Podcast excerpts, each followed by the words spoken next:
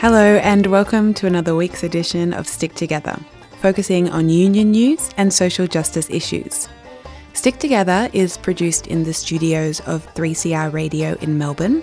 It's broadcast nationally on the Community Radio Network, and it's brought to you by your local community radio station. I'm Sarah Mackenzie.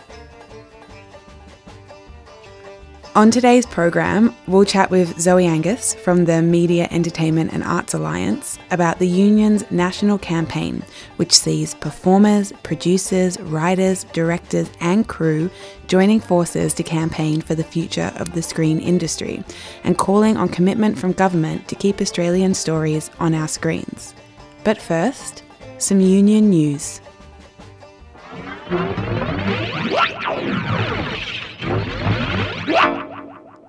The Australian Building and Construction Commission, ABCC boss Nigel Hadgkiss, has resigned after he admitted to spending two years breaking the laws in pursuit of the anti worker ideological agenda, whilst he was being paid over $420,000 a year. The ABCC boss has admitted to breaching Section 503 of the Fair Work Act over a two year period by recklessly misrepresenting the rights of union officials. Section 503 of the Fair Work Act says that a person must not take action with the intention of giving the impression that they are doing a thing that is authorised when it is not. Hadgkiss admitted to a contravention of Section 503 of the Fair Work Act in relation to the ABCC's publication of incorrect information about right of entry rules. Under current right of entry rules in the Fair Work Act, there's a provision that lunchrooms are to be the default location for union officials to conduct meetings with workers, should the employer and the union official not agree on a suitable location. These laws are important because workers could be intimidated by being forced to hold discussions with their union representative in clear view of their employer. The current law has been in place since January 2014.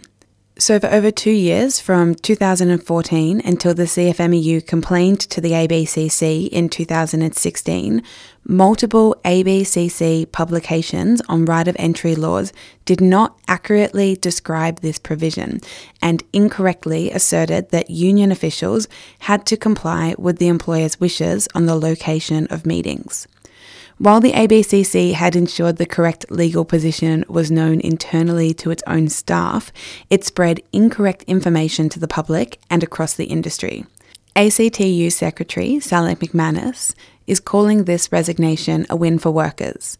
She comments that Mr. Hadgkiss obeyed the dictates of his political masters, Prime Minister Turnbull and Employment Minister Michaelia Cash, through ongoing attacks against working people, and in the end, he did not only step over the line, he set up camp there for two years. She then calls on the Turnbull government to take this opportunity to disband the ABCC and restore Australia to being a one law for all nation. CPSU workers in the Commonwealth's largest agency, the Department of Human Services, have voted 71% yes to a new enterprise agreement to end their more than three year fight to protect critical workplace rights and conditions. It was the fourth time that the DHS staff across Medicare, Centrelink, and child support had voted in the current round of bargaining, with 77% of eligible staff participating in the ballot. The CPSU did not oppose the new agreement. It stands in contrast to the rejection of previous agreement proposals, agreement proposals which sought to strip rights and conditions. CPSU National Secretary Nadine Flood said this yes vote is a significant turnaround from previous ballots. DHS management finally realised that retaining workplace rights and conditions was the key to settlement, and as a result, the CPSU did not oppose this agreement. The new agreement is better than those previously rejected, though it still falls short of what the hardworking staff in Centrelink, Medicare, and child support deserve, particularly given there's no compensation for more than four years without a pay rise. This dispute has lasted more than three years, as workers fought against the Turnbull government's anti worker agenda. It's the fourth time DHS staff have voted on this agreement, and throughout the bargaining, staff had also had to deal with the impact from thousands of permanent jobs that have been slashed, and of course, that ongoing impact of the robo debt mess. The dispute included industrial action in the form of rolling strikes earlier this year. CPSU members in other Commonwealth agencies are yet to resolve their bargaining. This includes workers in the Bureau of Meteorology, the federal courts, immigration, and border force. Sydney University workers in the National Tertiary Education Union, the NTEU, took strike action on the 18th of September in a sea of purple. They've been in negotiations for a new agreement since February. They voted to take industrial action to push progress on the issues of salary, job security, rights for casuals, and teaching focused roles. The NTEU University of Sydney branch president Kurt Iveson, said that the strike is about putting an end to discrimination against casually employed staff members in sick leave and superannuation, and for a salary offer that at least keeps up with inflation. Earlier this month was Equal Pay Day, where we celebrate women and men having equal pay. The only problem with this day is hmm. that we know that equal pay doesn't currently exist in this country. Women earn nationally 15.3% less than men while they're at work. And then in retirement, a report released earlier this year by Per Capita and the Australian Services Union shows that women's superannuation balances at retirement are 47% lower than men's. As a result, women are far more likely to experience poverty in retirement and in their old age. The We Are Union Women team at the Victorian Trades Hall held a panel discussion last week in Victoria about how women are still being ripped off how they are, why they are, and what we can do to take action. Jess Walsh, the Secretary of United Voice, was one of the panelists. Here's a snippet from the night. When we're thinking about pay equality, we're thinking about people being able to put food on the table. Um, you know, people who are in sectors like early childhood education who are earning half the average wage, uh, who are structurally oppressed by the complete lack of valuation of their work uh, and are located in a painful intersection of, you know, patriarchy and the neoliberal approach to funding and resourcing uh, social services. And I think there's an interesting um, tension between the focus on, on the, the pay inequality issue about the sort of hundreds of thousands of low paid workers in structural oppression, you know, who are women, and the ability of more professional women to maybe take these issues on themselves as individuals in workplaces, which is also important. But I think if we're if we're talking about solutions, locating the difference in those two problems is important because I think the solutions are, are, are quite different. And I think that the solutions for our members, whether they're early childhood education uh, professionals or, or whether they're cleaners and hospitality workers and you know people from different backgrounds who've come here to try and make a better life. At best, they're being paid the award. They may well be being paid in the current environment of wage theft and exploitation under the award. Um, and what those workers need to do is really get organised across their industry and fight like hell. Organising people to understand their circumstances and be willing, being able to see that taking some action may lead to, to change and having some wins and wanting to take more action. That process can take a really, really long time. Um, so when we started engaging more with early childhood educators. Just for example, you know, several years ago, they were not walking off the job, you know, and they were not standing up and fighting for equal pay, um, and they weren't rallying and screaming on the streets.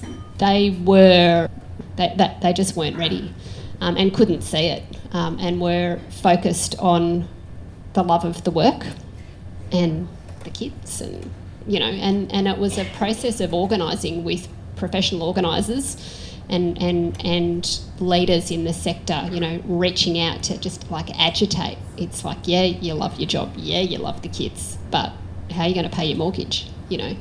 So I guess, you know, not to patronise anyone who's got challenges or struggles in bringing people together um, to take action, but the only answer is that, you know, the only answer that there ever is is collective action, and sometimes it can take a long time to, to get there. If you want to hear more about the Early Childhood Educators Action for Fair Pay, have a listen to last week's episode, Strike Childcare Educators Fight for Equal Pay by Stick Together's Matt Kunkel on the Stick Together podcast. You're listening to Stick Together Workers' Stories and Union News.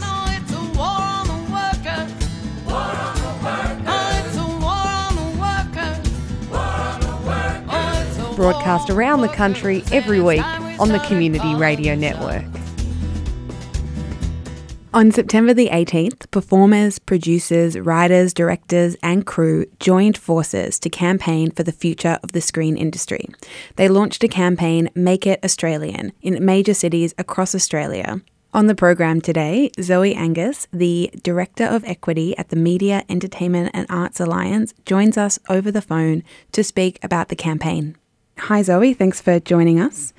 Pleasure, Sarah. So, the Media, Entertainment and Arts Alliance, uh, along with workers from the entertainment industry, have launched a campaign called Make It Australian, which, among other things, has a focus on content laws for Australian broadcasters. Uh, Zoe, can you just give a, a brief explanation of what the current laws around Australian content is for our screens and the limitations and threats to these at the moment?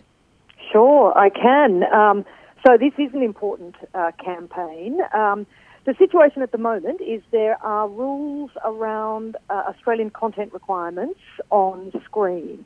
Uh, in short form, these rules, they're quotas basically, and they apply to the commercial networks. Um, so 7, 9, 10, uh, also pay TV has a slightly different set of rules. Uh, the ABC and SBS um, aren't covered by these quotas. They have a charter, so they have slightly different rules. But the um, in terms of the commercial networks, um, in short form, the rules are that each commercial network has got to play a couple of hundred hours of Australian adult drama each year, uh, and um, the same couple of hundred hours worth of Australian children's general content, um, plus 25 hours of kids drama and about 20 hours of new Australian documentaries. Uh, now, why this is important is uh, imagine the following scenario, right? It costs about uh, $1.3 million an hour to make Australian content, roughly speaking, on average. So you talk about your sort of short form quality mini series costs about $1.3 million an hour, but it costs about five to ten thousand dollars an hour to import a pretty decent standard American or British drama. So there is no commercial incentive for commercial networks to invest in Australian content, Australian stories, uh, without these quotas. These quotas, these content rules actually drive production uh, in this country, and there would be no, uh, there would just be no commercial imperative, no, uh, no commercial incentive to actually make Australian stories without these content requirements.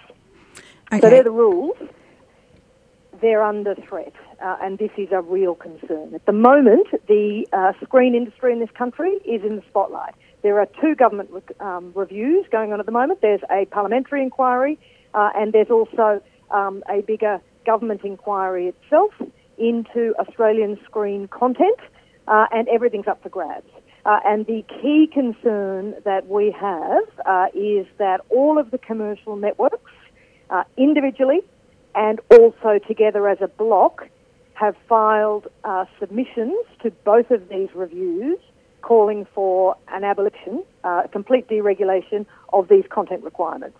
Uh, and so, what that would mean, their argument is um, these content rules are overly onerous. Um, now we've got all these uh, diversified uh, new players. Uh, trust us, we'll play Australian stories. Um, and the reality is, so they want to remove the requirements. Uh, the reality is, uh, if these content rules go, there will be no screen production sector in this country. And what are the consequences to union members in that industry who, who will be directly affected by that? So there's two key things here. There's the cultural argument about the importance of Australian stories, and you know, and particularly for you know the next generation of our kids growing up, hearing Australian stories, Australian accents, having a sense of our own, developing our own diverse cultural identity. That's the cultural argument. There's also a very strong, important economic argument here, and that is there would be no production sector in this country without content regulation. Uh, so if you um, if you leave it up to the market, if you let the commercial networks um, uh, commission their own Australian content, there is no uh, there's no business case for it. There's no market case for it, so they won't do it, uh, and um, and there won't be the production sector will disappear in this country. And you only need to look at um, the United um, Kingdom. Mm-hmm. About ten years ago, deregulated its commercial networks for children's production, and within three years, there was a 93% fall in production. So, what would happen is uh, all of the production small businesses, uh, and in some instances, slightly larger businesses, uh, and all of the jobs. Uh, and we're talking here about about actors. We're talking here about camera operators, about sound technicians, about post production. Uh, the whole uh, a whole swathe of 25,000 25, full-time jobs there are in this industry as, a, as an estimate, uh, and those jobs are in peril if these content rules are removed. 25,000 full-time jobs, and is that 25,000 full-time jobs? Yep. Wow. Makes so up this industry. What's the uh, what's the union's plan to win on this? Well, I'm very pleased to say that for the first time in maybe 30 years, we have a united production sector. Uh, so uh, this week we launched Make It Australian, and um, and all around the country, more than a thousand people have registered and uh, turned out for our national launches. We've got meetings in uh, Sydney, Melbourne, Adelaide, Perth, uh, Hobart, all around the country, and um, and at those meetings, we are, it's a whole industry gathering. So it's actors, it's crew, it's directors, it's writers, it's producers, all speaking with one voice. Uh, we are preparing a, um, a visual petition with the faces of the industry uh, assembled in a collage, which we will deliver to Canberra. So the powerful message um, is that it is the whole production sector standing together. And really, the battle line's drawn, frankly, between the commercial networks on the one hand and all of the production sector united on the other hand.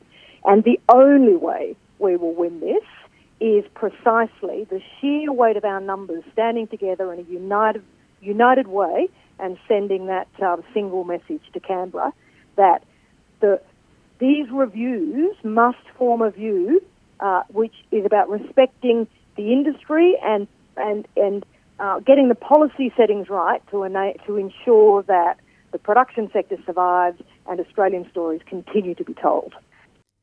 That was Zoe Angus from the Media, Entertainment and Arts Alliance, the MEAA. To show your support or learn more about this campaign, you can go to www.makeitaustralian.com. You're listening to Stick Together. I'm Sarah McKenzie. Stick together. Yeah. Stick together. Yeah. Stick together. Stick together. Stick. Together. Stick together. Stick together. Stick together. You're listening to Stick Together on Community Radio. The Australian Unemployed Workers Union is a national volunteer run union which is dedicated to protecting the rights of unemployed workers in Australia, workers who are constantly under attack from the Turnbull government. Current right wing governments and media like to paint unemployed people dependent on Centrelink as job snobs and dole bludgers. We know this is not true. We know that the problem is not with the people but with the system. There is much anecdotal evidence of a serious issue with Centrelink and private job networks, but to know exactly what we're dealing with, we need stories. Owen Bennett, president of the Australian Unemployed Workers Union, speaks a bit about this with us today the Unemployed Workers Union is mostly dealing with um, people um, attending job agencies and we try to assist people with their um, appointments and you know inform them about their rights. And what we're finding is that the vast majority of people are are being either abused by their job agency or they're not being offered the services that the job agencies are required to offer by law. Um, so what we're trying to, to do is collect those stories of people being abused or not being offered those correct services and then compile them into a report that we're planning to release next year and then go around to government, go around to politicians and expose this broken system. Okay, um, and is this open for people all across Australia? And, and if so, how do they um, share their stories with the Australian Unemployed Workers Union? It is open to, to everyone, all unemployed workers, everyone dealing with a, with a private job agency. Um, we want to hear your stories about how your job agency is behaving. And the important thing to understand is what your rights are because job agencies get away with abuse, they get away with not providing correct services because the vast majority of people don't know what their rights are. So you don't know that you're not being offered the correct service or being abused if you don't know what job agencies are supposed to offer or what your rights are. So that's why calling the hotline that the Unemployed Workers Union runs is so important because you can tell us about your experiences and we, and we can listen to that and we say, well, you haven't been offered the correct services in this and this and this way. You've been abused in these ways. So, um, can you just speak to what you think the most important rights that people who are on Newstart or going to private job agencies should be aware of? Sure. Well, I think the most urgent issue going on at job agencies is is the abuse. I mean, that's that's the the most pressing concern we have. Um, in the last financial year, there were 2.1 million penalties imposed on unemployed workers at job agencies, which is an increase from 300,000 in 2011.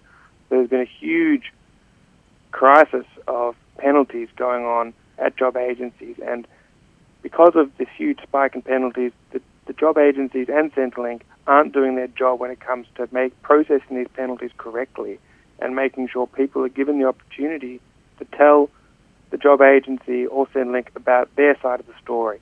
So that's the most important right people have. Um, in, in my mind, that's being broken systematically, which is just if you get penalised by a job agency, you're meant to be given the opportunity to tell your job agency what your side of the story is before they actually carry through with that penalty. So I'll give you an example.